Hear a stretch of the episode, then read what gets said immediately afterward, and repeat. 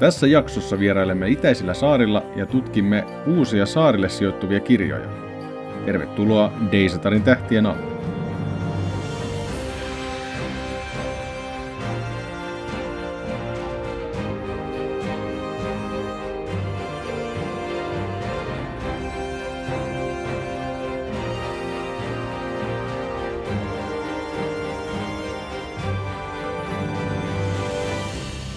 Tervetuloa jälleen kerran tänne Daystarin tähtien alle.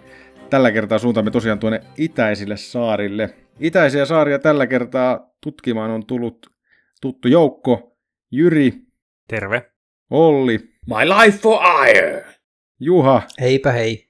Ja minä olen Juho.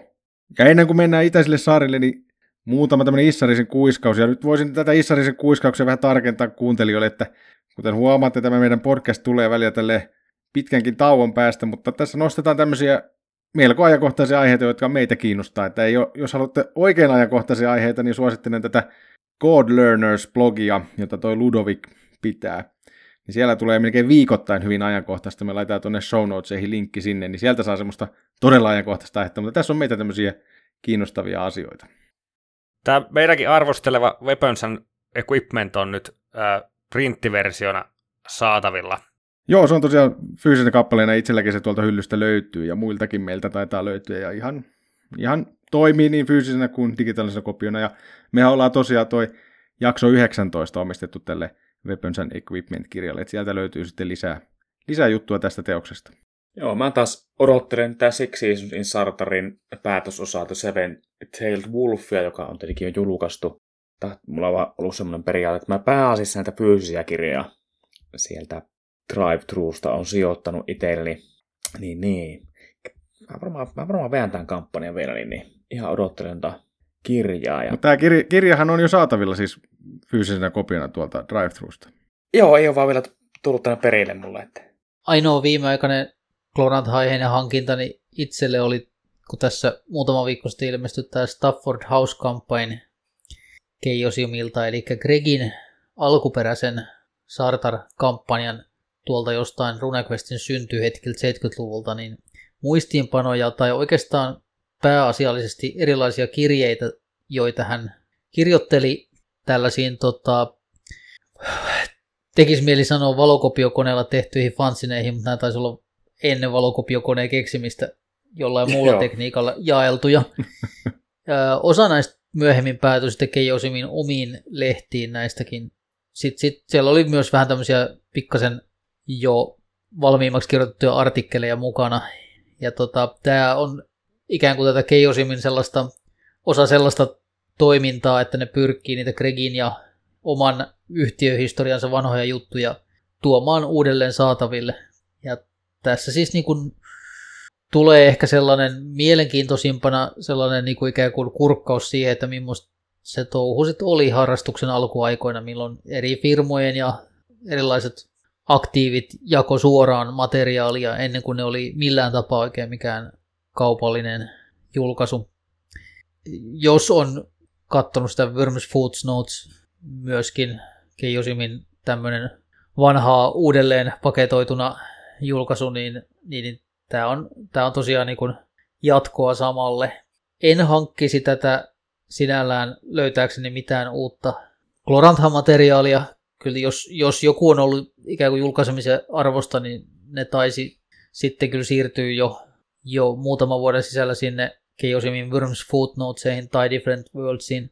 Mutta sen sijaan tämä on aika semmoinen tosiaan kiehtova kurkkaus siihen, että miten se oikein niin kun otti muotoa se Glorantha aikanaan. Joo, semmoinen kulttuurihistoriallinen pläjäys. Ja siis tästä niin se sanottavaa, että siis nämä on niin hillittömän harvinaisia, että näitä, nämä on niin monistanut näitä aikanaan, että tyypeille on lähetty kirjeitä, ja sitten nämä kirjeet on niin koottu yksiin niin kansiin, sitä on niin kopioitu, ja sitten lähetetty kaikille ikään kuin tilaajille, joihin niin kuin, siis tämä on niin kuin aikaa ennen mitään mailing-listoja ja vastaavaa. Että jota on hyvin lähellä semmoista mailing-listin, sähköpostilistan tyyppistä niin jakamistavaltaan, mutta vaan ihan puhtaasti tosiaan niin kuin paperilla. Ja paria tällaista apeaksi näitä niin kuin siellä kutsuttiin, ja pari oli ainakin Alarumus and Excursions, ja toinen oli The Wild Hunt. Kyllä. Jossa oli siis mukana hyvin paljon semmoisia ikään kuin amatöörikustantajia tämmöisessä ikään kuin kirjeringissä. Että ehkä sitten touhun ammattimaisuudesta saa hyvän tai yhden semmoisen viittauksen sillä, että yksikin näistä lehdistä ilmestyi niin, että aina edellisen lehden sisällysluettelu ilmestyi seuraavassa lehdessä. Joo, ja sitten siis näissähän näiden niin painosmäärät on saattanut vaikka niin hyvää ylämähän joku 100 kappaletta, että ja on niin jenkkien tämmöinen juttu ollut aikanaan, että näitä ei niin saisi käsinsä niin mitenkään. Mutta sinällään niin tämähän on tämmöinen 780-sivuinen pdf kautta print on demand vihkonen, niin oli aika jännä katsoa. Siinä oli esimerkiksi kirje, jonka Greg oli kirjoittanut vastauksena jollekin toiselle, joka oli viitannut sartarilaisiin tämmöisenä niin kuin pesantteina tai maajusseina. Niin Gregillä oli siis, ja tässä nyt mennään siinä joskus 70-luvun lopussa, niin hänellä oli semmoinen vähän niin kuin intohiminen vastaus siitä, että hän ei niin kuin näe niitä sartarilaisia ollenkaan tämmöisinä ikään kuin keskiaikaistyyppisinä maaorjina tai jonain semmoisina avuttomina maajusseina, vaan hyvin tämmöisinä ikään kuin, niin kuin itsenäisinä heimokulttuurissa kasvaneina tyyppeinä, jotka valitsee omat johtajansa ja niin päin pois. Eli hänellä on niin kuin siinä kohtaa jo ollut se visio paljon sellainen pidemmälle jalostuneena ennen kuin siitä tuli ehkä vasta joskus King of Sartarin aikaan hyvä semmoinen niin kuin joka paikkaan jaettu esitys. Kyllä. Ja lisäksihän täällä niin Lunari-imperiumista, siis tosiaan täällä 70-luvun alkupuolella mainittiin, että se on tämmöinen niin persialaishenkinen yhteiskunta kuitenkin, että sinänsä nämä niin referenssit kuitenkin aika varhaisesta vaiheesta löytyy sitten. Tässä on tosissaan aika paljon sellaista materiaalia, minkä Greg on tallentanut ihan vaan pysyäkseen kärryillä omassa kampanjassaan, jota on pelattu Keijosiumin toimistotiloissa, mutta myös Gregin kotona, ja pelaajia on ollut silleen niin kuin hyvin kirjava joukko, ja sitten on kirjattu ihan näitä niin kuin nimiä, jotka on sitten loppujen lopuksi osa päätynyt tämmöiseksi ikään kuin Gloranthan virallista historiaa, mutta sitten täällä on aika hillittömiä sellaisia, kuulostaa vähän semmoiselta omalta teini-ikäisiltä peliryhmiltä tosiaan tämä Greginkin porukat, että täällä on tämmöisiä hahmoja ollut hänen kampanjassaan, jonkun nimi oli Jean-Louis ja yksi oli Impala Rider nimeltä Stoned. Siis Stoned niin kuin pilvessä. Mitä voisin kuvitella, että pelaajat on kaikki ollut. Kyllä. Ja korjaa vielä tätä aikaisempaa. Eli näihin lunareihin viitattiin Seleukidien imperiumina. Joo, tämä on aika villiä settiä. Tai niinku, varmaan olisi hauska olla tuolla paikalla, mutta mielenkiintoinen näinkin jälkeenkään vähän lukee. Mutta ei tästä varmaan mitään muuta silleen saa, että jos haluaa, tämä ei niinku millään tavalla käyttökelpoista materiaalia, mutta ihan siisti. Joo, siis ne, tai sanotaan näin, että ne käyttökelpoiset materiaalit on tosiaan palasteltu paremmin luettavaan muotoon siihen Worms Footnotesiin. Eli jos on kiinnostunut Gloranthan syntymisen historiasta tai Keijosiumin historiasta, niin sitten tämä voi mennä jatko-opintoina tähän Worms Footnotesiin, mutta muuten tokikaan ei tosiaan semmoista välitöntä pelillistä iloa tästä ei ole. Keijosiumin sivuilta voi ostaa 7,99 taalaa ja sitten print on demand vähän enempi plus postit.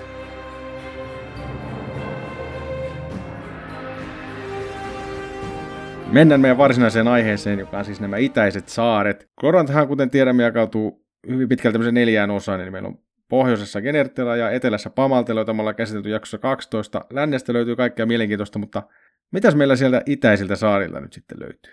No joo, eli tosiaan tämä 4 maailman teorian mukaan Glorantha olisi tosiaan syntynyt 4 maailman yhteistörmäyksestä, onko niin kuin henkimaailma, no se vastaa ikään kuin sitä Pamaltelaa meininkiä, sitten on jumalulottuvuus, se on se pohjoinen osa, velhomaailma, olemusmaailma, ei sillä oikein hyvää suomennusta. Ja nämä tietenkin samalla edustaa maailman katsomuksia, eli animistista, teististä ja humanistista. Ja sitten on se Mystinenkin vielä. Ja sitä edustaa tämä Glorantha itäinen neljännes.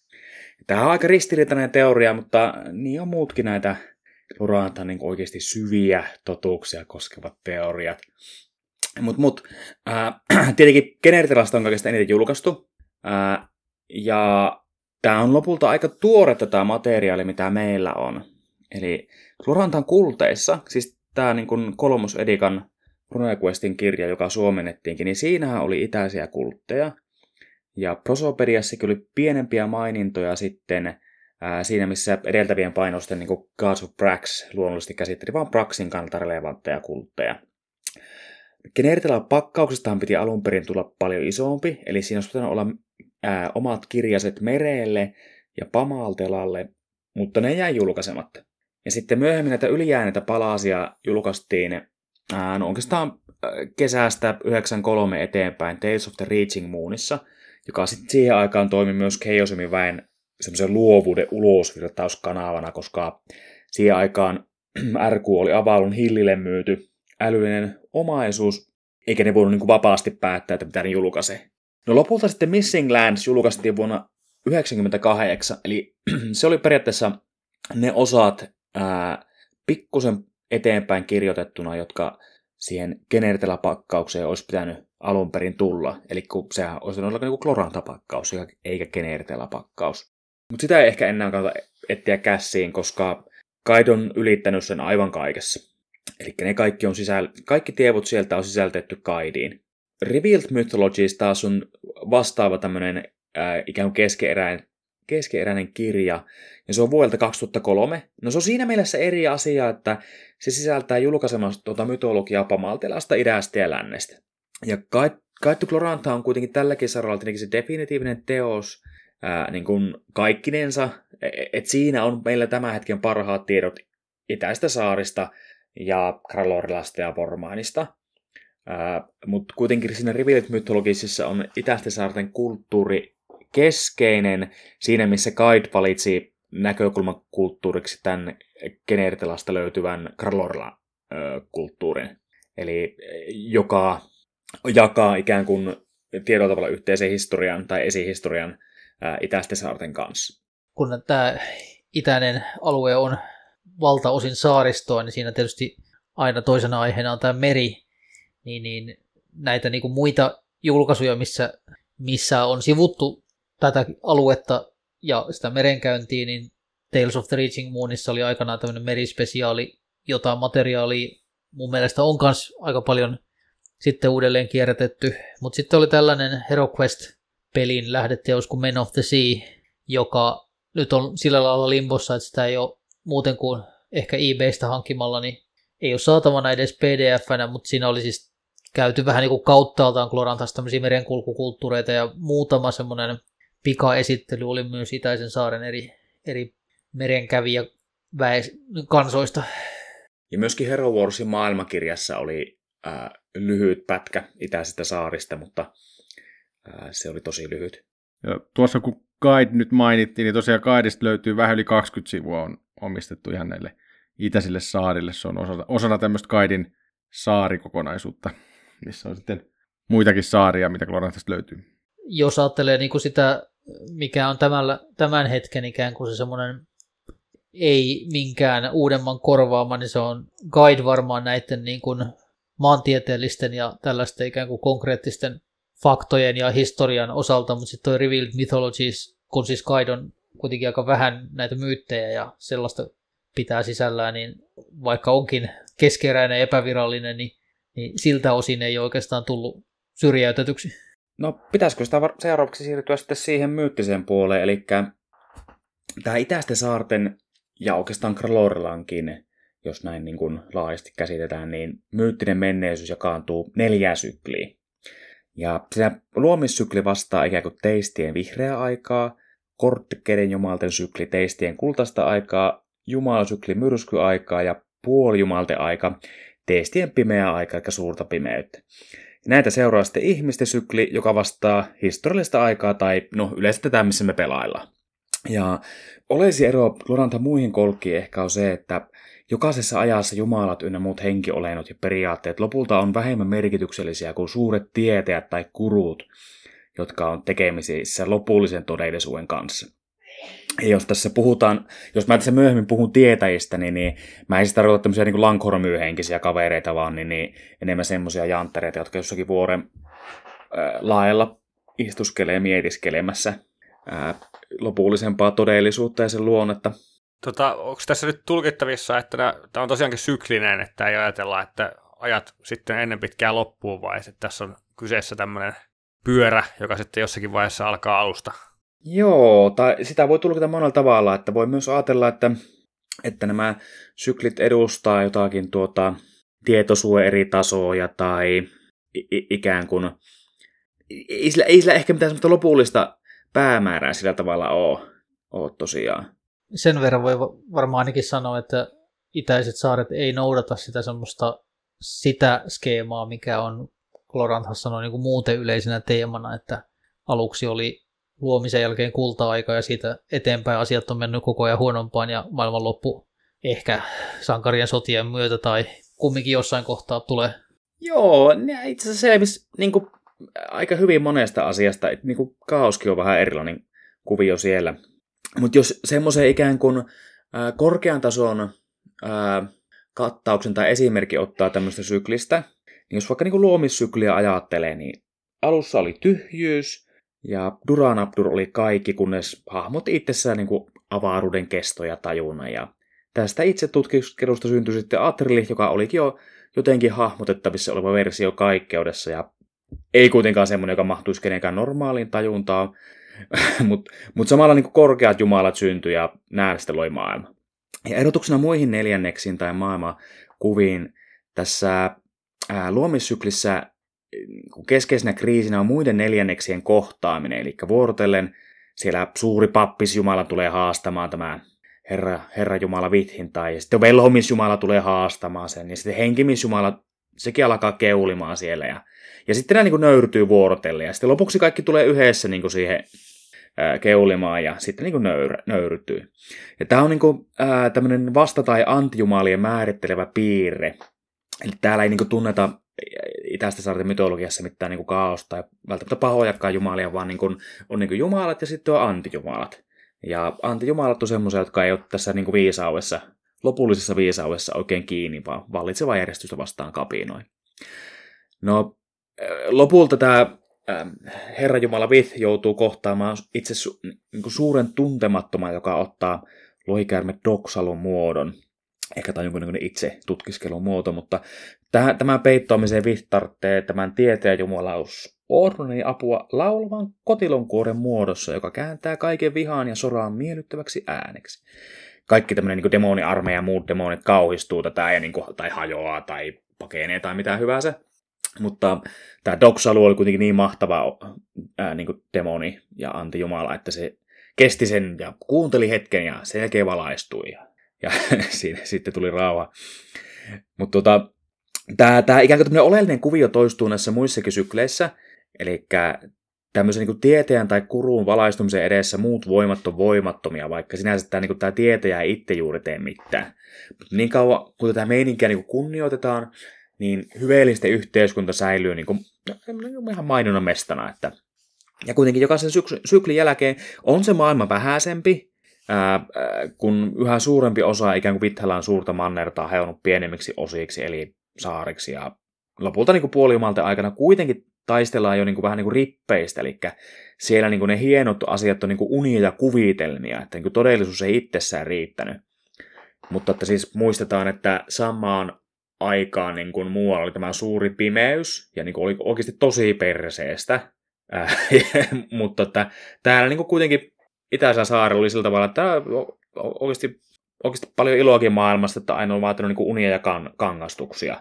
Ja täällä on tämä niin suuri vastus onkin tämmöinen Avanabdur, niin paineaste herra, joka on syntynyt sen jälkeen, kun saarten asukkaat ei enää jaksaneet tavoitella tämä lopullista totuutta tämän Duranabdurin muodossa, vaan päättivät niin palavua tätä Duranabduria ikään kuin jumalana tai jonkunnäköisenä tämmöisenä entiteettinä, jolloin jokin muu otti tämän muodon ja tuon niin paikan. Ja sitten, sitä vastaan täytyy jälleen kerran noustiin, ja sitten kun ne epätodelliset osat maailmasta haihtuvat ikään kuin, oliko Kaos ne ehkä jo tuhonnut tai jotakin, mitäpä tätäpä ei tarina kerro, mutta kuitenkin se unenmaailma hajaantui siellä erilleen todellisuudesta, niin jäljelle olevat saaret ei olisi riittänyt pitämään maailmaa koossa, niin Thela, unien jumalatar ja Keetitkin siinä mukana siipien uhrauksella sitten toisaalta erotti toden ja epätoden ja kokosivat saaret Arachne-sularen verkolle analogisen Thelan verkon avulla. Ja samalla tämä Thela-jumalatar tavoitti siltä unimaailmasta nämä nukkuvat ylimmät jumalat, jotka sitten päättivät lähettää uuden auringon maailmaa. Siitä alkoi sitten tämä meidän aika. Tämä oli semmoinen ehkä niinku ylhäältä alaspäin näkymä tuohon mytologiaan. Ja jos sitä Revealed Mythologiesia lukee, niin se on vilisee täynnä siis semmoisia nimiä, jotka on samaan aikaan käsitteitä, joita ei välttämättä avata ihan kauhean hyvin. Ja se voi tuntua melko ohuelta yläpilveltä, mutta niin kun, jos menee sinne saarien tasolle, niin nehän ei ole siis mitään semmoisia vaikeaselkoisia mystikkojumalia, ne saarten omat pienet jumalat. Ei missään nimessä. Tämähän on silleen jännä kuvio, että itse asiassa Kaidissakin sanotaan, että tämä mystismi on kaikille tuttua jollain tasolla, mutta että harvasta harjoittaa. Että kaikista tärkeimpää ne saarten omat pikkujumalat, sitten on tämmöiset niin kuin, jotka tunnetaan nimellä Paronpara, jotka on sen oma saaren omalle porukalle, se ainoastaan palavoista ja kaikki oma saaren porukka palvoista oma saaren jumalaa. Sitten on tämmöiset Parond-jumalat, jotka on niin kuin NS-kunnon jumalia, melkein samalla tasolla niin kuin tämmöiset Orlantit ja muut vastaavat. Et niitä, ne tunnetaan periaatteessa kaikkialla niiden saarten alueella. Et siellä on tämmöisiä vaikka niin kuin sairaudelta parantamisen jumalaa ja voiton jumalaa ja mitä nyt hyvänsä. Mutta nämä on niin kuin sitten semmoisia, että aika harva jo näitä sitten palvoo. Kyllähän ne voi niin kuin uhrata, mutta että ei siihen niin kuin oikeastaan voi keskittyä. Ja sitten on vielä nämä niin kuin korkeat jumalat, joita ei niin kuin kukaan palvo, vaan ne on jotakin semmoisia, että ne ei niinku mitenkään liity normaaleiden ihmisten elämään. Ne on niitä jumalia, joita jumalat palvoo ehkä. Että saarten omat jumalat, niinku, jonkun verranhan tuolla on semmoisia niinku, pieniä tarinoita, joita on kirjoitettu oikeasti varmaan paljon lisääkin, ja semmoisia niinku, pientä romansseja ja kaikkea muuta tämmöistä. Ja sitten niinku, viitataan semmoisiin tarinasikermiin, että on olemassa tämmöiset niinku, romanssit aamunkoiton aikana ja muita tämmöisiä niin tarinasyklejä, niin viitaat, että joo, tämmöisiä on olemassa, niitä ei vaan kirjoitettu. Mutta että saarelaisille tärkeimpiä on ne saarten omat jumalat, ja tämä Revealed Mythologiesinkin sisältää varmaan 27 eri versiota siitä, että miten nämä saaret ovat syntyneet.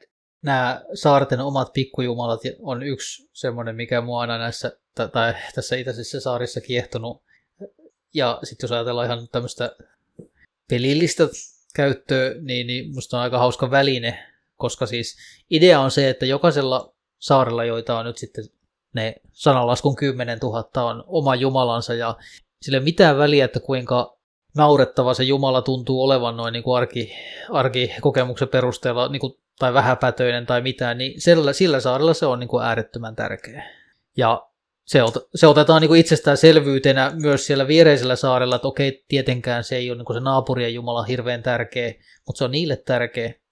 Että se, jos siellä on niin kuin tällä saarella on tärkeä joku kampauksen vasemmalta oikealle tekemisen jakauksen oikealta vasemmalle tekemisen jumala, niin on se, niin kuin se juttu, niin sillä mennään.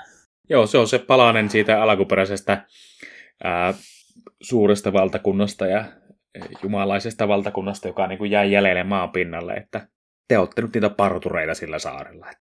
Ja sillä lailla, että jos Glorantha joskus tuntuu vähän vaikealta paikalta sujauttaa niitä omia visioita, niin mä näkisin tämän myös semmoisena niin kuin hyvänä välineenä siihen, että tosiaan sen saaren, millä ollaan jumala, määrittää sitä hommaa niin paljon, ja ne voi olla niin vilejä ja erilaisia keskenään, että tavallaan mitä tapahtuu sillä seuraavalla saarella, mihin törmätään, jos nyt matkustamisesta on niin kuin kysymys pelissä, niin sinne voi heitellä ihan mitä vaan.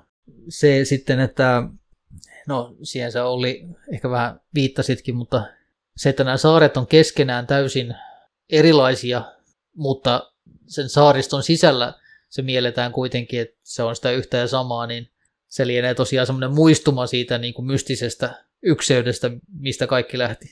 Tietenkin, jos sitä ykseyttä kuitenkin lähtee pilikkomaan osiin, niin fyysisesti tämä voi niin kuin hahmottaa monella tavalla. Tietenkin voisi esimerkiksi jakaa 3 osaa, jos ei lasketa Vormainia. Et Vormain ikään kuin on nyt vähän erillinen osa, vaikka se ilmeisesti osin pyrkii ehkä valloittamaan vanhoja alusmaitaan, ei kun siis oikeudenmukaisesti heille kuuluvia saaria.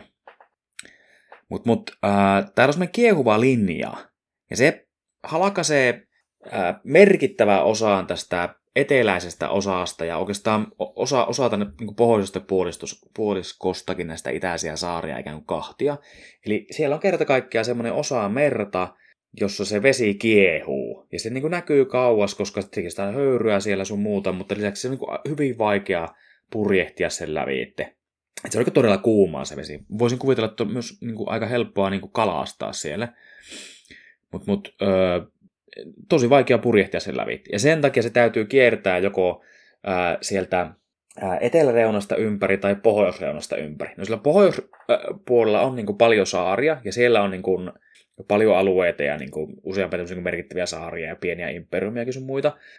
Mutta sitten taas niin kuin se osa, joka jää tämän kiehuvan linjan itäiselle puolelle, niin sitä taas jakaa tämä Vithelan manner. Eli kun sitä ei voi niin kuin ylittää, eikä sitä voi kyllä aliittaakaan. Sitä voi purjehtia pikkusen sisäänpäin jotakin jokia pitkin ylös, mutta auta armias, jos niin kuin astut sinne pyhälle Vithelan mantereelle, niin sillä hetkellä oot niin tyytyväinen elämään ja olemassaoloa, että siihen jäit, ja kukka ei koskaan palaanut sieltä. Eli se on ikään kuin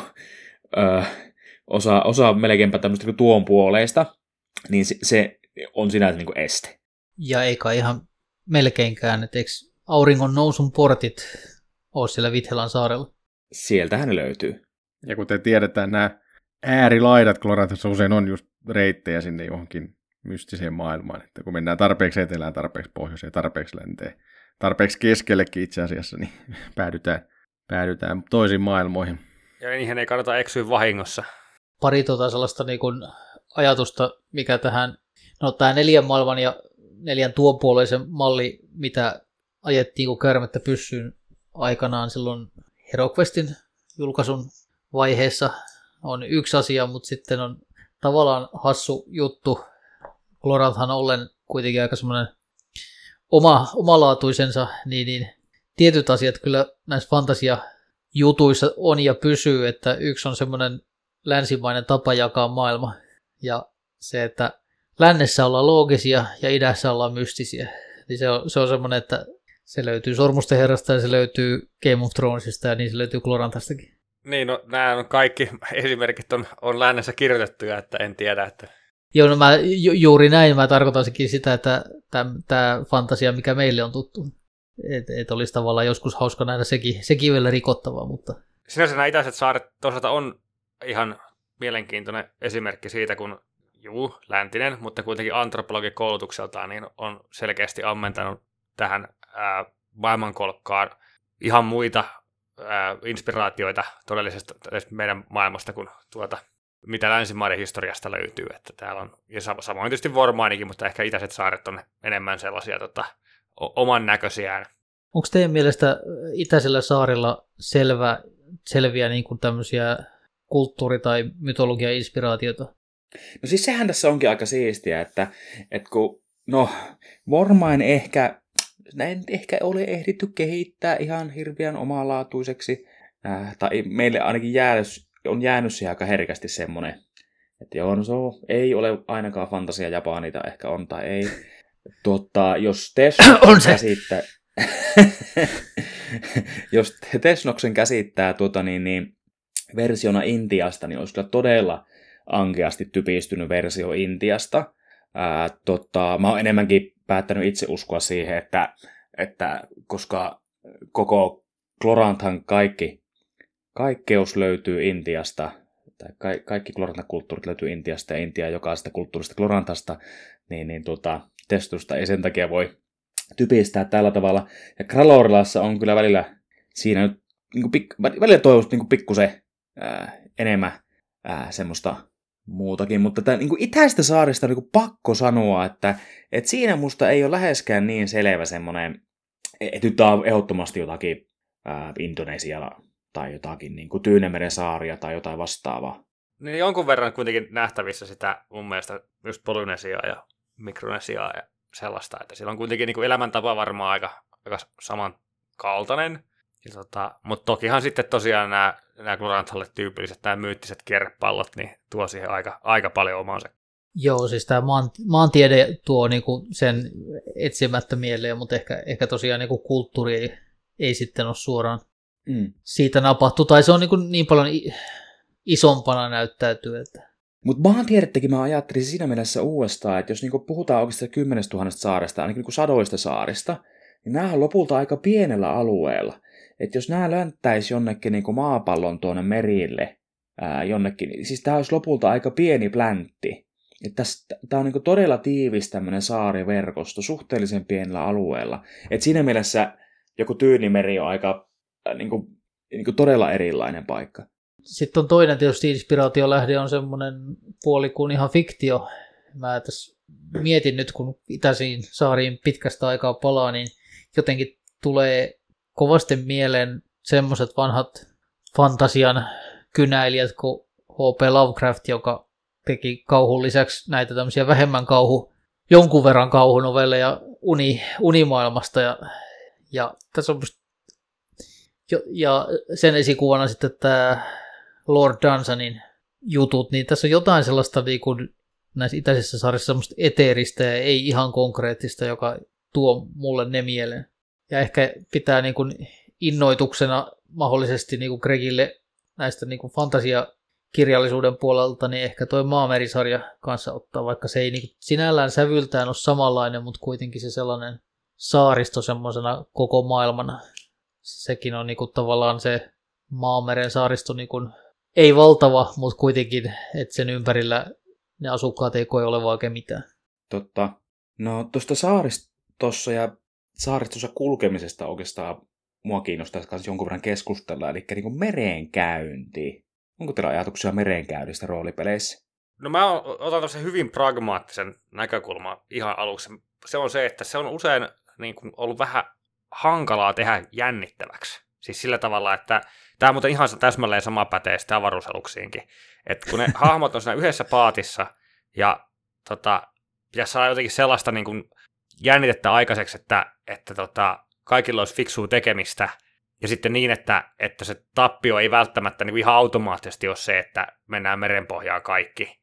Et se on jotenkin, mun kokemus on, että merenkäynti on sellainen konsepti, mikä fiktiossa voi olla tosi jännittävää ja tiedetään kuinka paljon maailmassa on elokuvia ja sarjoja ja fiktiokirjallisuutta siitä, miten dramaattista ja jännittävää se on, mutta sitten roolipeleissä se on ollut perinteisesti kyllä aika hankalaa.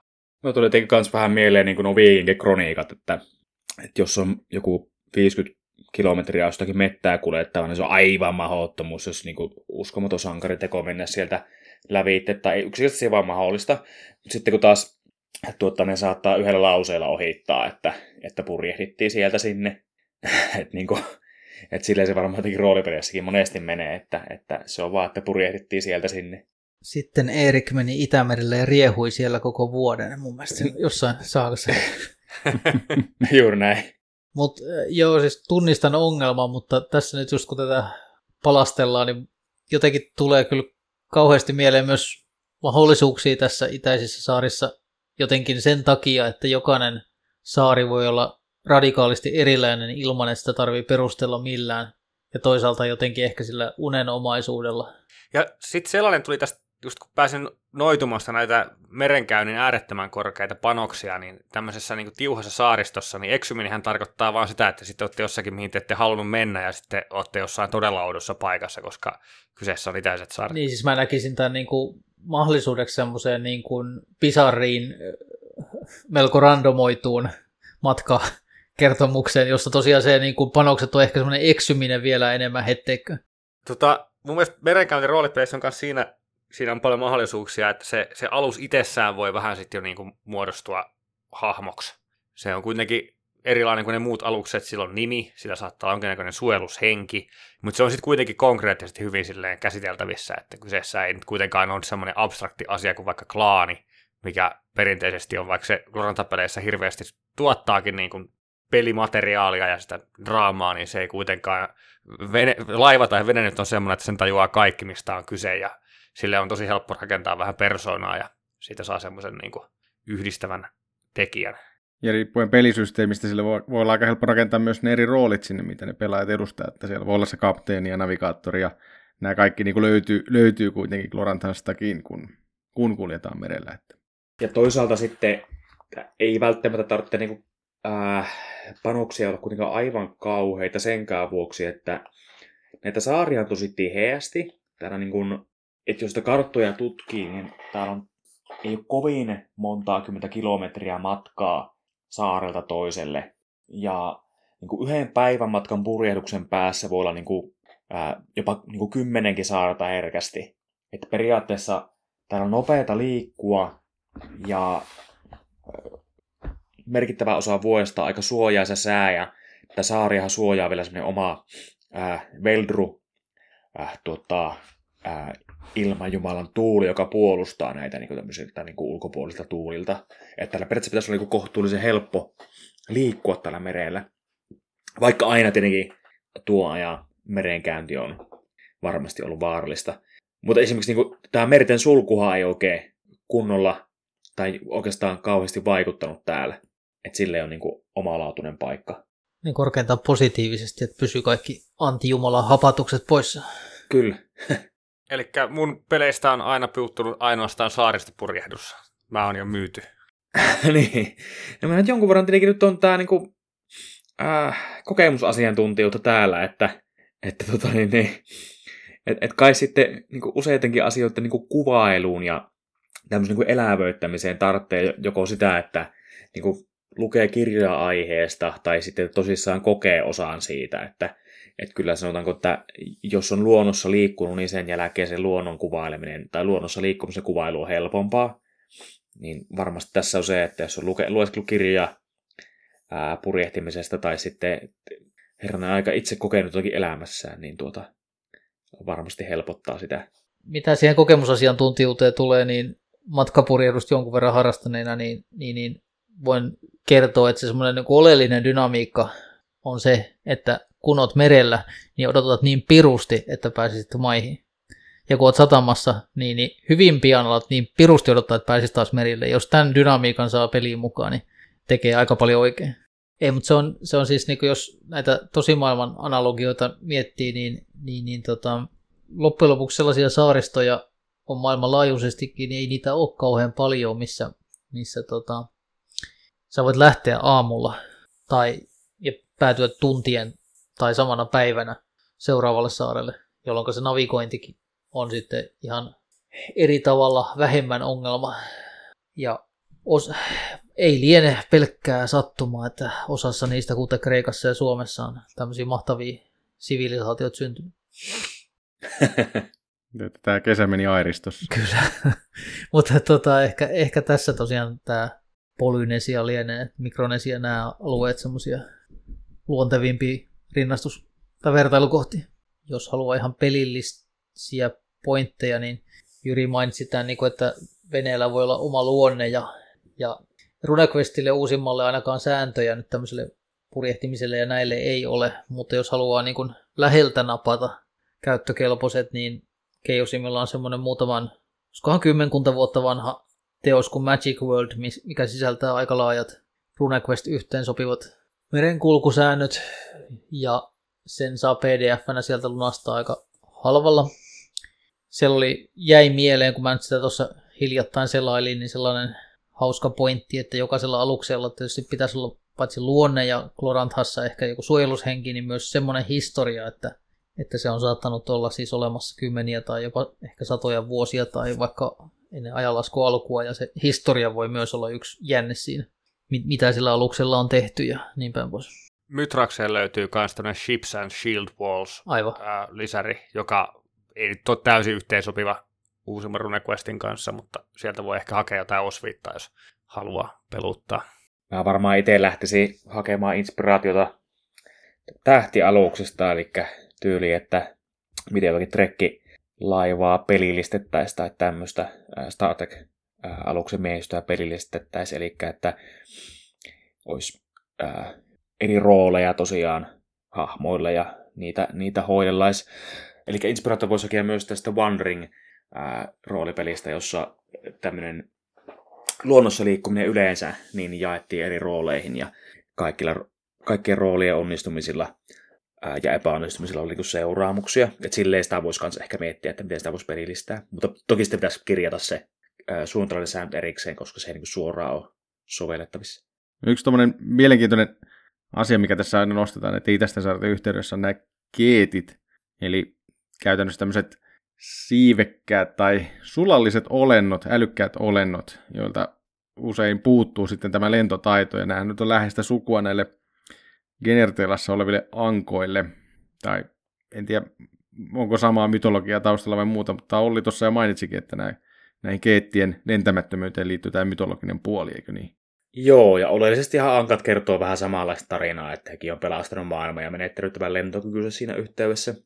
Mutta joo, keetithän eroaa ankoista oleellisesti sillä tavalla, että ne on osa tätä kulttuuria, ne on hyväksyttyjä siinä, missä ankat on semmoisia ulkopuolisia. Ja siinä mielessä niin kuin akuankkoja, että kovaa on ne lintuja. Mutta keetit on myös kaikkia muita kuin ankkoja, eli että ne on sitten jotakin albatrossi tai...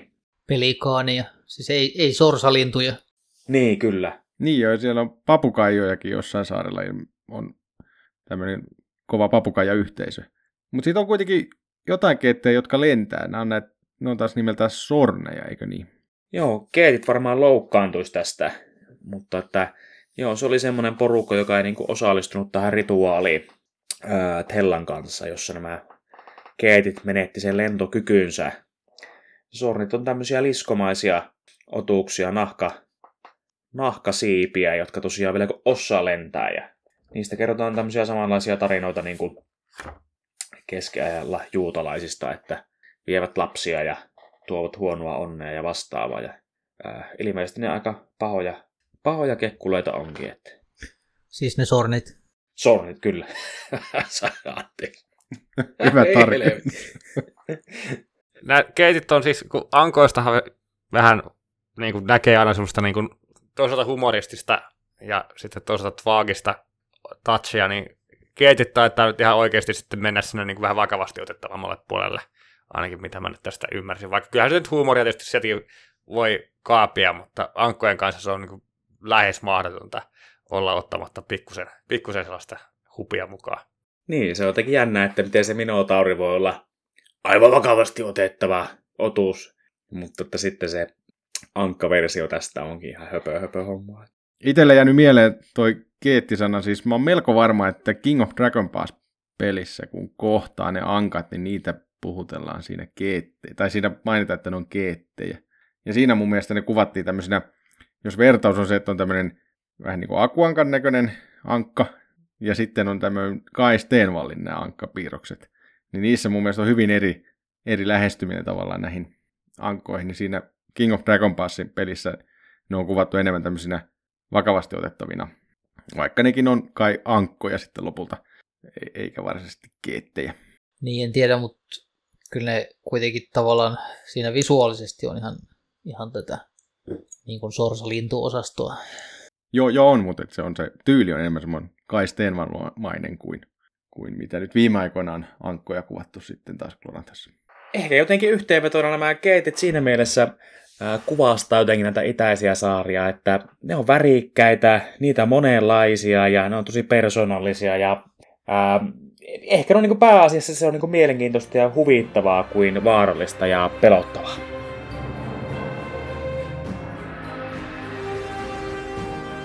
Siinä oli syvällistä juttelua itäisistä saarista, mutta siirrytään tähän meidän toiseen aiheeseen, joka on nyt nämä Corellan Islands-kirjat, ja näähän on tosiaan 2 kirjaa, jotka on julkaistu tuonne Johnston Compendiumiin, jotka sijoittuu tänne itäisille saarille, eli tässä on nyt hyvin vahva tämmöinen yhteys taas juuri julkaistuun materiaaliin ja meidän aiheeseen.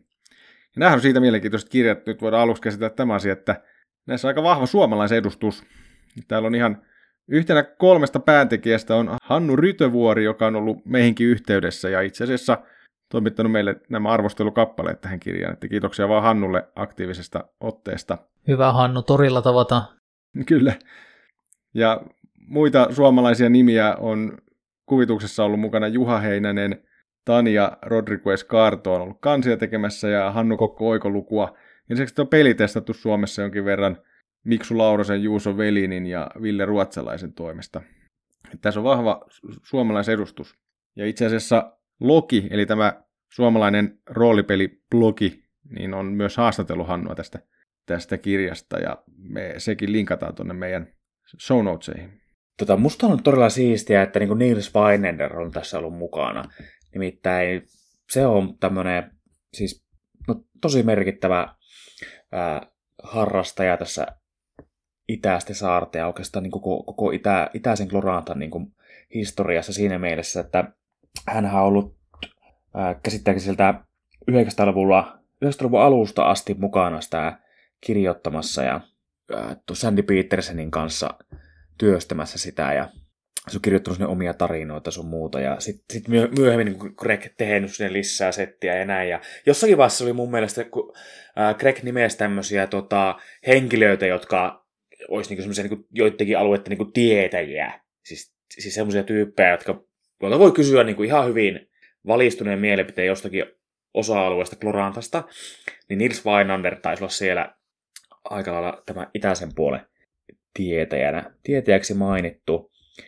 Ja sitten tosi siistiä, että se on ollut tässä mukana. Ja mä ymmärsin, että hän on tarjonnut tähän niin kuin omaa materiaalia merkittävän määrän niin kuin lähteeksi, jota on sitten käytetty hyväksi tästä niin kuin kirjoittamiseen. Ja sitten niin David Cake, niin hän on myös niin niitä ensimmäisen luokan Glorantha-tietäjä, että on ollut kyllä kauan aikaa mukana ja viimeisen päälle viisas kaveri näissä asioissa, että siellä on niin kuin,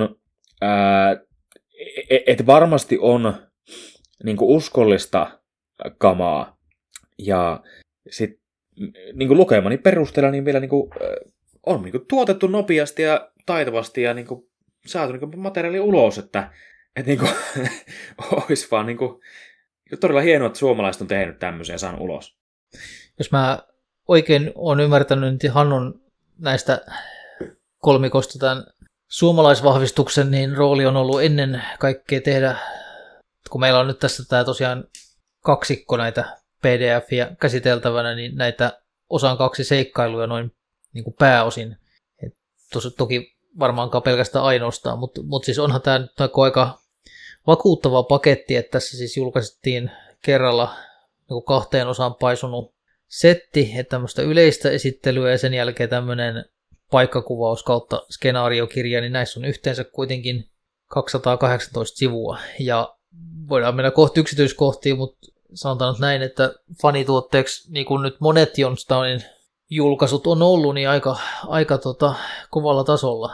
Että sillä lailla tämä harrastus on kyllä mennyt eteenpäin, että jos Keijosium olisi, sanotaan vaikka, että reilu 10 vuotta sitten ne ei olisi pystynyt tekemään tällaista. Niin kuin puhun ihan laajuus ja tuotantoarvot ja taso ja näin päin pois.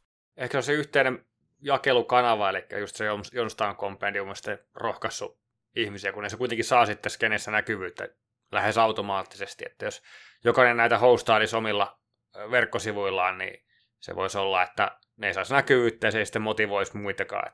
Nyt tuntuu, että melkein taso on niin kova, että saattaa kohta iskeä ihmisille suorituspaineet, että jos haluaa, niin omia teoksia. Toi on varmaan yksi, ja yksi on se, että digitaaliset välineet tehdä kaikennäköistä on nykyään helpommin käsillä, ei pelkästään tässä harrastuksessa. No se on ihan totta.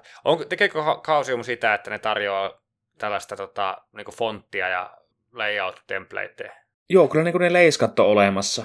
Joo, pohjat on olemassa ja periaatteessa semmoinen kuvapankki on olemassa ja sitä Arkan Atlasia saa käyttää osana karttoja, sitä kautta on olemassa. Mutta tässähän on niinku huomattavan paljon tämmöistä niinku alkuperäistä omaa taidetta mukana. Ja siis näistä geettikuvituksista täytyy kyllä sanoa, että nämä on ihan mahtavia. Täällä on sellaisia, niin kuin, mikä se, onko evokatiivinen edes suomea, mutta kuvitus on sellaista, että siitä jotenkin saa niin kuin. Ja tosiaan nämä geettiset lintuihmiset, niin ne on siis trooppisiin lintuihin erinäköisiin ilmeisesti, ja sitten merilintuihin perustuu, niin nämähän on tosi tällaisia eläväisen näköisiä. Puhuttelevia. Niin, tässähän on siis paitsi kirjoittajana, niin myös piirtäjänä ollut Hannu, plus sen lisäksi pari muutakin suomalaista. Ja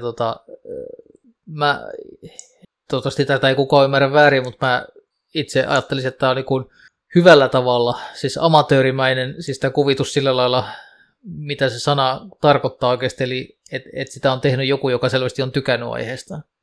Että niin kuin tavallaan sellaista kliinistä digitaalitaidetta näkee niin kuin ihan tarpeeksi. Tässä on hyvin paljon sellaista niin kuin, kuvitusta, joka todella niin kuin niin kuin sanoit, evokatiivinen, niin tuo fiilistä.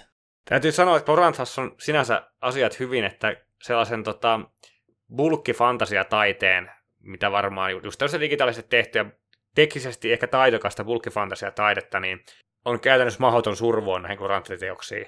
Niin sitten nämä näyttää sitten tältä, että nämä, niin kuin, esimerkiksi tässäkin on varmasti ihan tätä teosta varten tehty tätä kuvitusta, niin nämä aidosti tuo lisää, että nämä ei vaan niin kuin vie sivutilaa, vaan nämä kuva kertoo enemmän kuin 1000 sanaa tyylisesti, niin just tällainen ihmisten arkea ja miten ne asuu ja liikkuu ja mitä ne tekee päivisin, niin sitä täällä on paljon. Sääli, että esimerkiksi Avalon Hill aikana ei tiennyt, että geneeristä bulkkifantasiakuvaa ei saa survoa julkaisuihin. Ehkä se oli ne oppirahat, mitä Gloranthassa maksettiin sitten, kun se meni perille. Mä haluan tästä kuvituksesta nostaa pienen detaljin, mutta tosiaan kun puhuttiin tästä purjehtimisesta vähän aikaisemmin, niin lämmitti sydäntä suuresti. Tämä on niin kuin pieniä kuvia ja ei ehkä niin kuin muuten pistä silmään, mutta kun tässä on esitelty näitä yhteensä 5 saarta, sinällään hyvin niin kuin pientä kolkkaa täältä itäisistä saarista, niin jokaisesta on piirretty semmoinen saariprofiili, eli tavallaan niin kuin lähestytty hienosti sitä, että miten se nimenomaan näkyy ensimmäinen se tavallaan kuva saaresta, kun se tulee näkyville. Niin aivan, että miltä se näyttää sitten, kun veneestä sen näkee. Ihan totta muuten. Nyt kyllä, ja siis tämähän on se, mitä on semmoinen ikään kuin vanhan maailman navigointi. Ja että saarilla on tosiaan niin kuin, vähän niin kuin sormenjälkimäinen ulkonäkönsä, josta ne tunnistetaan jo kaukaa. Totta. Joo, mä siis kiinnitin huomiota näihin samoihin kuviin, mutta mä en jotenkin onnistunut yhdistää tätä merkitystä, mikä siinä on taustalla. Ja tässä ykköskirjassa muutenkin niin sitten on näitä saarijumalia kuvattu, ja itse asiassa näitä kulttikuvauksia. Ja sieltä mielenkiintoisen noston nämä Nils Weinander on kirjoittanut tämmöisiä tarinoita liittyen näihin eri, mitä tässä on kuvattu, nämä muutamat jumaluudet. Ja mä Nilsiltä kysäsin, että mikä on ollut, onko niin ollut jotain tiettyä inspiraatio tähän, mutta hän sanoi, että ne on oikeastaan syntynyt hänen omista tämmöistä kampanjatarpeista, että sinne on tarvinnut tämmöisiä tarinoita ja niihin liittyy tämmöiset niin kuin elementit sitten vahvasti. Ja mitä hän on sitten tullut, niin kuin keksinyt tämmöiset tarinat, miten he on niin kuin sen oman saarensa pelastanut. Ja sieltä ne on jostain Nilsin ajatuksesta tullut, että nämäkin on sille ihan uutta tavaraa eikä mistään lainattua. No, ottaa huomioon, että mistä mä oon tässä koko ajan jappassu, niin mä nyt vähän heitä arvioita tästä, että miten tämä mystiikka on tässä käsitelty. No niin kuin historiallisesti ja Hero Warsissa, tai Runequestissa ei oikeastaan käsitellyt tämän 90-luvua ollenkaan. Ja sitä ennen ollenkaan juurikaan. No sitten 2000-luvun alussa Hero Warsissa julkaistiin mystiikkasäännöt, joita pidettiin universaalisesti aika paskoina. Ja sitten Greg totesi, että jossakin vaiheessa ei niitä voi pelata. Että on vaan semmoisia niinku todellisia mystiikkoja, jotka jossakin luolassa tai toisessa maailmassa mietiskelee, ja sitten kun ne saavuttaa valaistumisen, niin ne yhtyy kaikkeuteen sen osaksi. Ja tämä on Gloranthassa olemassa oleva asia, mutta tämä ei ole mielenkiintoinen aihe peleille, joten tätä ei oikeastaan käsitellä säännöissä. Ja sitten samassa yhteydessä sitten todettiin HQ:ssa sitten, että HQ-aikana, että näitä niin kuin mystisiä tai mystisyysvaikutteisia kultteja on, mutta että itäisessä Glorantassa, mutta ne on sitten joko henkikultteja tai palvotaan Jumalaa tai sovelhoutta, mutta että se on ikään kuin tämmöisen mystismin kaapuun jotenkin pukeutunut, että se oivallus on saatu jostain sieltä syvällisestä, mutta sitten kun se yritetään tuoda maailmaan, niin se pelkistyy johonkin muuhun systeemiin. Okei. Kai, voi kai sanoa, että tavallaan mikä tahansa taika tai tämmöinen kulttisysteemi on enemmänkin ikään kuin harhautusta pois siitä niin kuin mystisen polun hakemisesta. Aivan, ja sitten monestihan kielemättä tämmöiset niin kuin joku Shengsheleris, joka on aika, no onko se sitten pahis, mutta ainakin aika badass, jos ei pahis olisikaan, niin että sanotaan, että hän on niin vahva sen vuoksi, että hän juuri siellä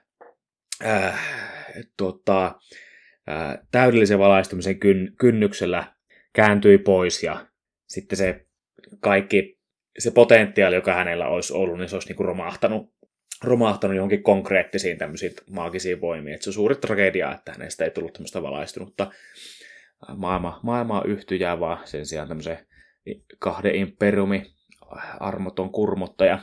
Kaikkien naapurikansojen alistaja. Kyllä. Mutta tässä versiossa tuon ihan mielenkiintoinen ja pelaattava versio tästä mystiikasta kehiin ja nimenomaan Runequestiin soveltuu. Eli että voidaan edelleen käyttää tämmöisiä niin kuin normaaleita kulttikuvauksen niin kuin tyyliä, mutta että voi olla tämmöisessä mystikkokoulukunnassa, jotka niin kuin nämä pelaattavimmat näistähän ovat siis tämmöisiä niin kuin martial arts tai tämmöisiä niin kuin taistelevia munkkeja tai liikkuvia munkkeja mieluummin kuin näitä jossain möllöttäjiä, jotka ehkä oikeastikin on jokseenkin haastavia pelata. Mutta ikään kuin niin tuontaa henkeä sitä kautta, että ne on tämmöisiä niin kuin ankaria niin kuin askeettisuuden tai kieltäymyksen muotoja käyttöön, jotka omalla tavallaan niin kuin vastaa sitten tämmöisiä vaikka niin kuin Humaktin kultista tuttuja geaasoja. Puhtaan mystisismin pelaamisesta niin tulee mieleen se vanha suomalainen larppianekdoottityypistä, joka osallistui larppiin olemalla koko sen viikonlopun kaapissa sisällä ja päästämättä mitään ääntä ja kukaan ei tiennyt, että se oli siellä kaapissa. En tiedä kuinka merkityksellistä se on, mutta ainakin haastavaa.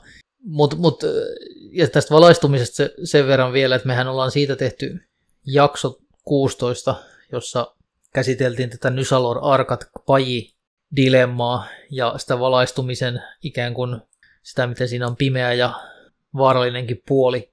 Ja se ei ole ehkä ihan niin paljon tässä itäisissä saarissa ainakaan samalla tavalla niin kuin nähdä ikään kuin automaattisesti uhkana, joskin epäilemättä langenneita mystikkojakin on. Joo, ja ehkä se olennaisesti liittyy siihen, että nämä no mun tulkinta on, että nämä, niin kuin, nämä tekniikat, mitä tässä säännössä esimerkiksi tässä käsitellään, on niin kuin olennaisesti aika rajallisia. Ja sitten tämmöistä niin kuin äänes todellista valaistumista tulisi varmaan sitten enemmän kökkimällä siellä jossain meditoimassa pitkiä aikoja. Että niin kuin, nämä tekniikat, mitä näillä on täällä itäisellä saarilla, niin ne ei ole semmoisia kovin helppoja oikoteitä. Eikä tämä niin kuin näiden mytologiakaan ihan hirveästi niin kuin,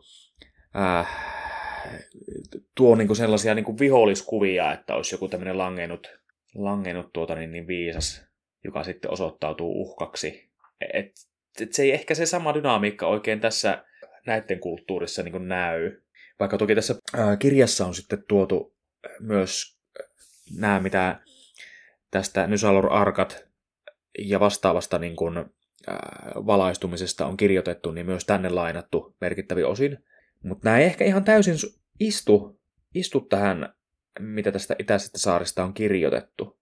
Et jotenkin vaikka se, että sitten kun valaistut, niin voit ottaa loputtomasti näitä ankaria kieltäymyksen muotoja käyttöön ottamalla niistä hyödyt, mutta ei ole pakko noudattaa näitä rajoituksia, niin en mä oikein tiedä, että mulle jotenkin klikkaa, että miten se sitten toimisi niin, että jotenkin sitten aina niin kuin Gregin tarinoissa ja näissä, mitä on kirjoitettu, niin se mystikon eteneminen kyllä yleensä loppuu sitten siinä vaiheessa, kun hän lankeaa.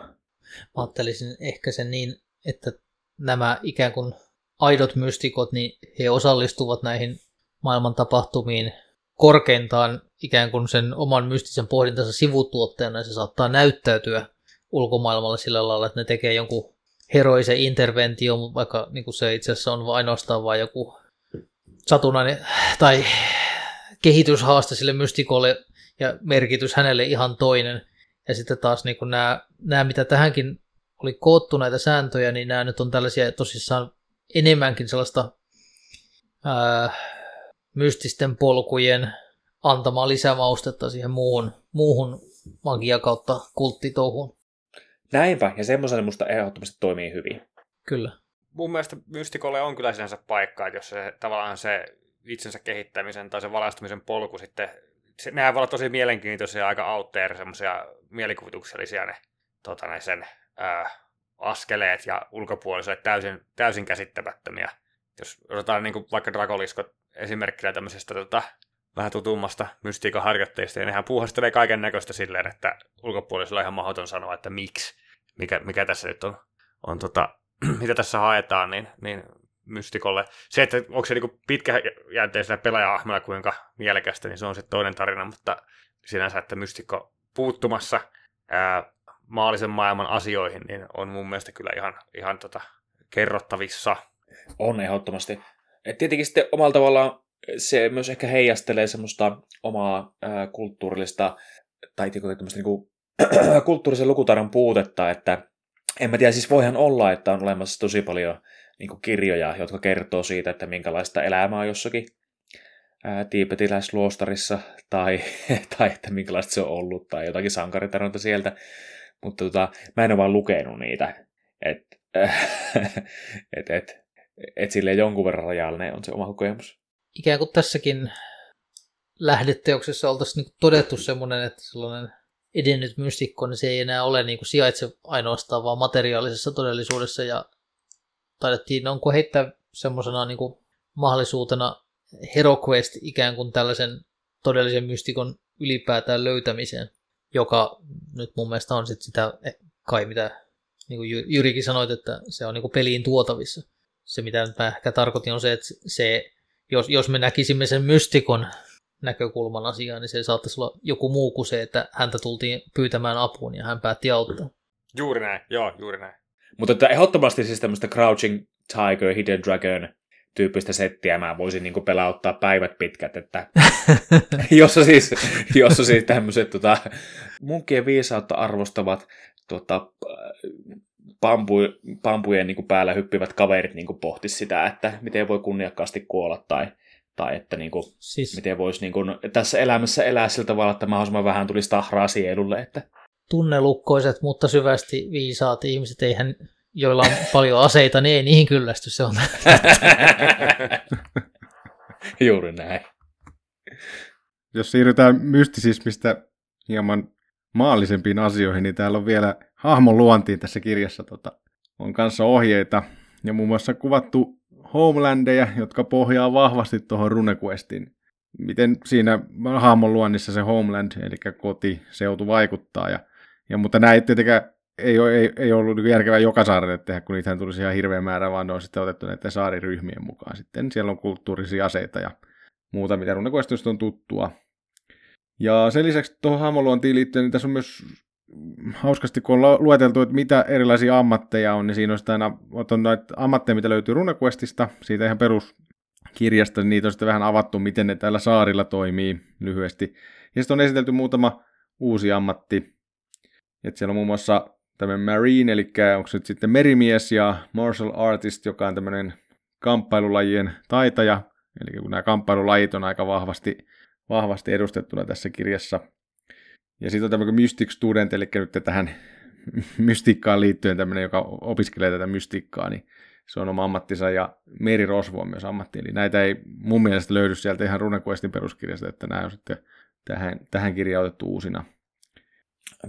Marine niin viittasi vähän niin kuin merisotaamiehen, ja Sailor on se ehkä niin kuin merimies. Se on totta, joo. Mä yritin, mikä olisi se suomenkielinen sana tälle, niin se on merisotamies. Ei ole merijalkaväki, on vähän liian nykyaikainen termi. Joo, tämmöinen laivassa töissä oleva sotilas. Tuosta Family Historista, se on niin kuin mainittu tässä kirjassa, mutta siitä on mainittu, että sitä ei niin kuin ole. Eli se Family Historiahan on Runequestissa se edelliset sukupolvet ja mitä heille kävi, ja nyt en olen tässä tälle niin kuin hahmolle tavallaan. Niin se toisaalta mielenkiintoista, jos jokaiseen tämmöiseen eri Gloranthan kolkkaan sijoittuvaan settinkirjaan pitäisi kirjoittaa aina sitten jonkunlainen historia, jonka voitaisiin niin kuin pelata siihen ennen kuin ne hahmot luodaan, niin siinä on aika paljon hommaa kirjoittaa semmoinen, että ymmärrän kyllä, ettei sitä ole tähän tehty, mutta se toisaalta tulee aika mielenkiintoinen taas, että sitä kautta pystytään avaamaan sen alueen historiaa aika hyvin, että muun muassa se mikä Runequestissa on se Family History, niin se kyllä avaa tavallaan sitä, että mikä se Sartarin historia on ollut. Mutta siinä varmaan tullaan juuri siihen, että siinä kohtaa, kun Runequest sen peruskirjan oletettu kampanjahetki alkaa, niin Sartarissa on kyllä ehtinyt tapahtua yhtä sun toista, että siellä on ollut yksi semmoinen kansanmurhahenkinen talvi ja sitten sellainen sitä seurannut käytännössä niin kuin ydinasetta vastaava vastaisku ja niin päin pois, että se lähtee jo aika niin kuin kovilla kierteillä käyvästä tilanteesta, mikä ei ehkä nyt ole sitten Itäisessä saarilla ihan samanlainen se meininki. Niin, voisi ajatella, että joko nämä saaret uinuu tai sitten jos on tälle niin hyvän tahtoinen tai sitten jotenkin niin historiatonta, että omalla tavallaan ihan hirveästi ei täällä vaan tullut tapahtumat. Ei ole kirjoitettu kerta kaikkiaan ihan kauheasti sitä historiaa. Mutta toki sitten taas voisi miettiä, että varmaan näiden saarten välillä on ollut niin lukemattomia eri liittoja ja vaiheita. Että sitä olisi niin hankalakin kirjoittaa varmaan kokonaisuudessa. Joo, mutta on kuitenkin annettu tämmöinen taustaheitto, minkä voi heittää, mistä saa vähän jotain sitten. Voi vaikka olla jonkun niin kuin, että on keettiystävänä, niin kyllähän nyt ehkä jotain kertoo siitä historiasta, että mitä on tapahtunut. Niin ja siis mun mielestä tällainen perhehistoria on ihan tehtävissä ilman, että siinä välttämättä tarvii niin tiukasti sitoa johonkin paikalliseen historiaan. Että sehän voi olla siis, nehän voi olla tuoda siihen hahmoon paljon lisää ilman, että tarvii mennä ihan detaljitasoon, että kuka kapinoi koskaan ja ketä vastaa. Ehdottomasti. Toki. No, tässä on vielä tämä toinen kirja tosiaan, tämä Fires of Mingai. Ja nyt tässä on tämä klassinen, että meillä on settinkirja ja sitten meillä on niinku skenaariokirja. Tässä on skenaarioiden lisäksi, tässä on siis 4 skenaarioa ja sitten tässä on sen lisäksi 2 vähän tarkempaa saarikuvausta. Me ei nyt mennä hirveän detaljeihin näissä skenaarioissa, eli voitte kuunnella huoletta, ei ole tulossa spoilereita näihin skenaarioihin liittyen.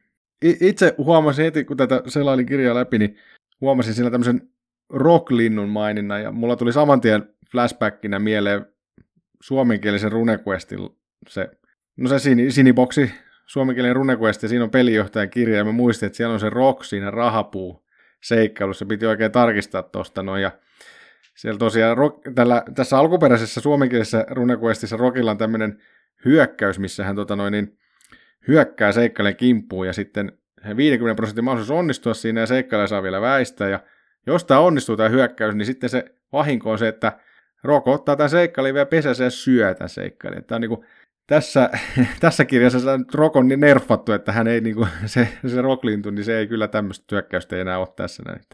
Että se voi olla ehkä ihan hyväkin, ettei lopu seikkailijan lento kovin lyhyen. Niin mä tähän voisin ehkä kommentoida jotain sitä, että pelin kehitys on onneksi tullut niistä vuosista vähän eteenpäin. Kyllä, tämä oli vaan tuttu lintu.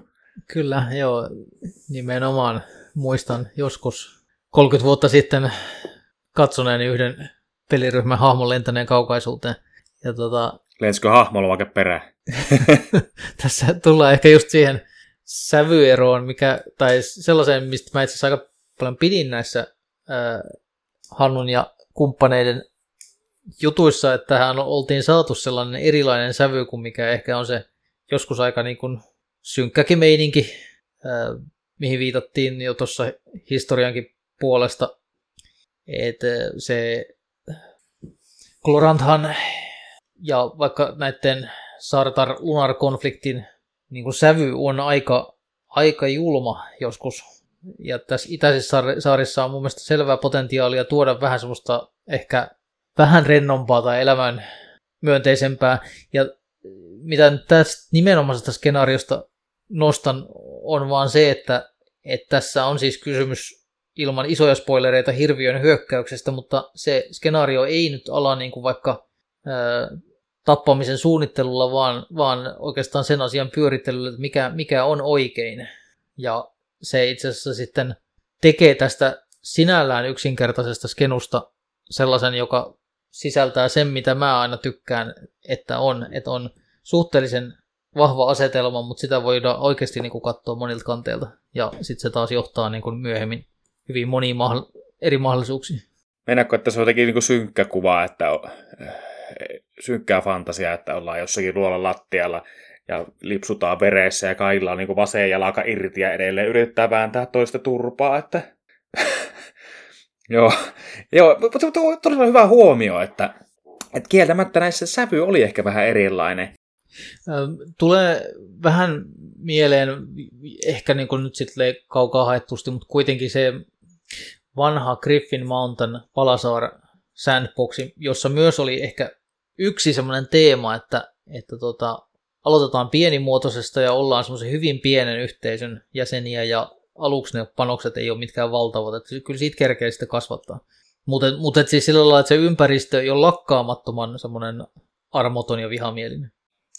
Ja sitten yksi, mikä on pakko nostaa on tässä yhtenä skenaariona, niin on tämä saarten, näiden tämän pienoissaariston, Korolan saariston sisäiset tämmöiset niin kuin rituaaliset kisat, koska näillä on kuitenkin semmoinen vähän niin kuin suorastaan Glorantha-skenaariot ja sisäinen traditio. Kyllä. Lähtien näistä Garhoundin, eli suomeksi karkoiran kisoista. Joo, Kaidissa muistaakseni jo spoilattiin, että siellä pitäisi olla kookosten poimimista ja mitäs muuta siinä olikaan. Ja siis, joo, hiljattainhan Keijosiumilla oli tämä Pegasus-plato, missä oli myöskin tämmöiset ikään kuin temppelin kunniaksi järjestetyt kisat. Että on tämmöinen oma miniteemansa. Joo, kyllä. Tähänkin oltiin saatu mun mielestä lisää hyvää väriä niin kuin käsittelemällä jotain sellaisia asioita, mitä näissä ei välttämättä aina ole. Että ainahan siellä voi siis vaikka huijata. Ja niitä erilaisia vaihtoehtoja, miten niin kuin sä voit kusettaa näissä kisoissa. Nämä kisat on mun mielestä hyvä konsepti nimenomaan Runequestissa, koska niissä ei ole niin helppoa päästä hengestään, mutta ne on silti sellaiset niin dramaattiset. Ja sitten saa vähän vaihtelua siihen, että mitä tehdään. Mun mielestä tässä oli ainakin aika hauskasti niin kuin monennäköistä erilaista aktiviteettia ja hyvin temaattista sellaista. Kyllä, ja spoilaamatta niin myös semmoinen tavallaan selvä, ei ehkä tässä skenussa esiin tuleva, mutta semmoinen täky sitten näihin tuleviin julkaisuihin, mitä toivon mukaan näemme pian. Niin, että siinä on siis ikään kuin tällaisia panoksia jo tavallista kovempina. Joo, ja siis ainakin karkorakisa tuli itselle joskus pentuna, niin aivan legendaarinen seikkailu, että sen niin kuin pelaajana pelanneena, niin voin sanoa, että se oli niin kuin parasta ikinä aikana. Ja tulevia julkaisuja, kun nyt on mainittu, niin itse asiassa mulla on ihan sisäpiirin tieto, että tähän on tulossa lisää julkaisuja.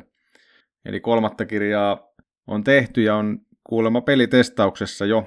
Ja sen verran siitä ainakin nyt tiedetään, että siinä on sitten tulossa, koska nyt näissä 2 kirjassa ei oikeastaan näistä puuttuu vähän niin kuin tämmöinen merenkäyntisäännöstö ja nämä laiva- ja laivasäännöt, niin nyt tässä 3. kirjassa keskitytään sitten myös niihin, että siellä on sitten laivasääntöjä, siellä on seikkailu, jossa on merenkäyntiä, ja siellä on kuvattu ihan sitten laivoja kiinni, että minkälaisia laivoja täällä itäisillä saarilla seilaa, ja minkälaisia veneitä ja kanootteja, ja miten ne toimii. Että tämän verran on niin kuin meillä sisäpiirin tietoa tästä tulevista julkaisuista, mutta siitä sitten varmaan meidänkin podcastissa mainitaan, kun se tulee ulos.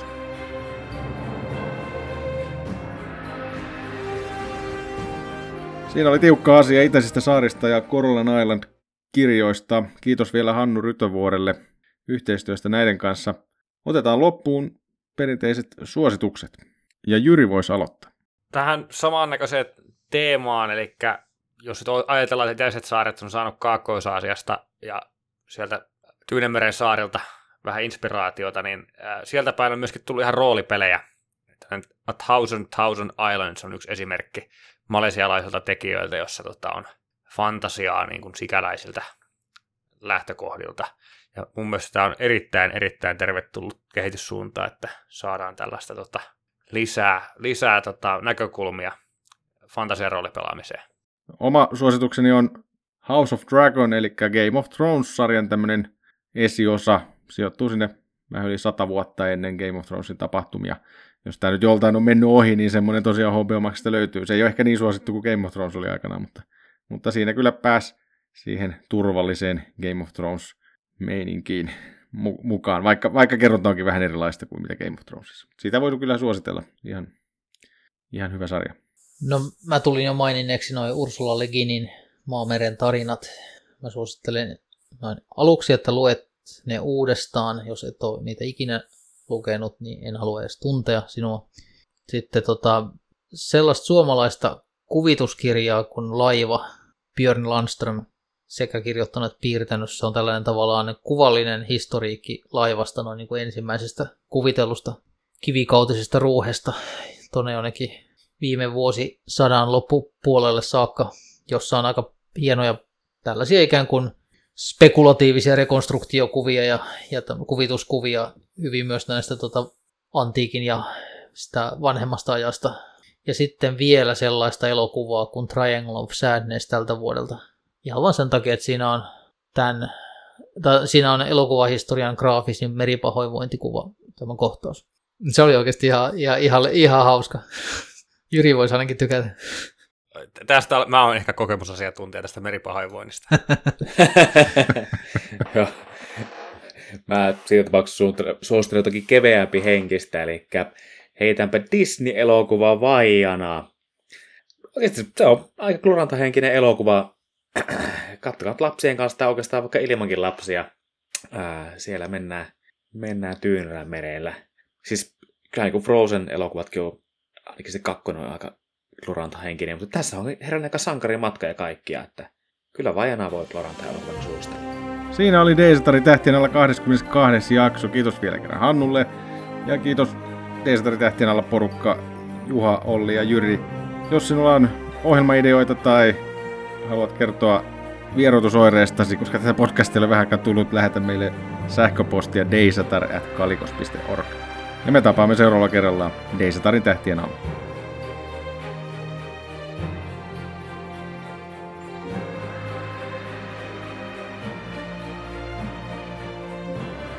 Daysatarin tähtien alla, jakso 22. Nauhoitettu 9. marraskuuta 2022. Mukana Olli, Jyri, Juha ja Juho. Musiikki on Scott Bucklin Jade. Tämä jakso on julkaistu Creative Commons 4.0 nimeä lisenssillä.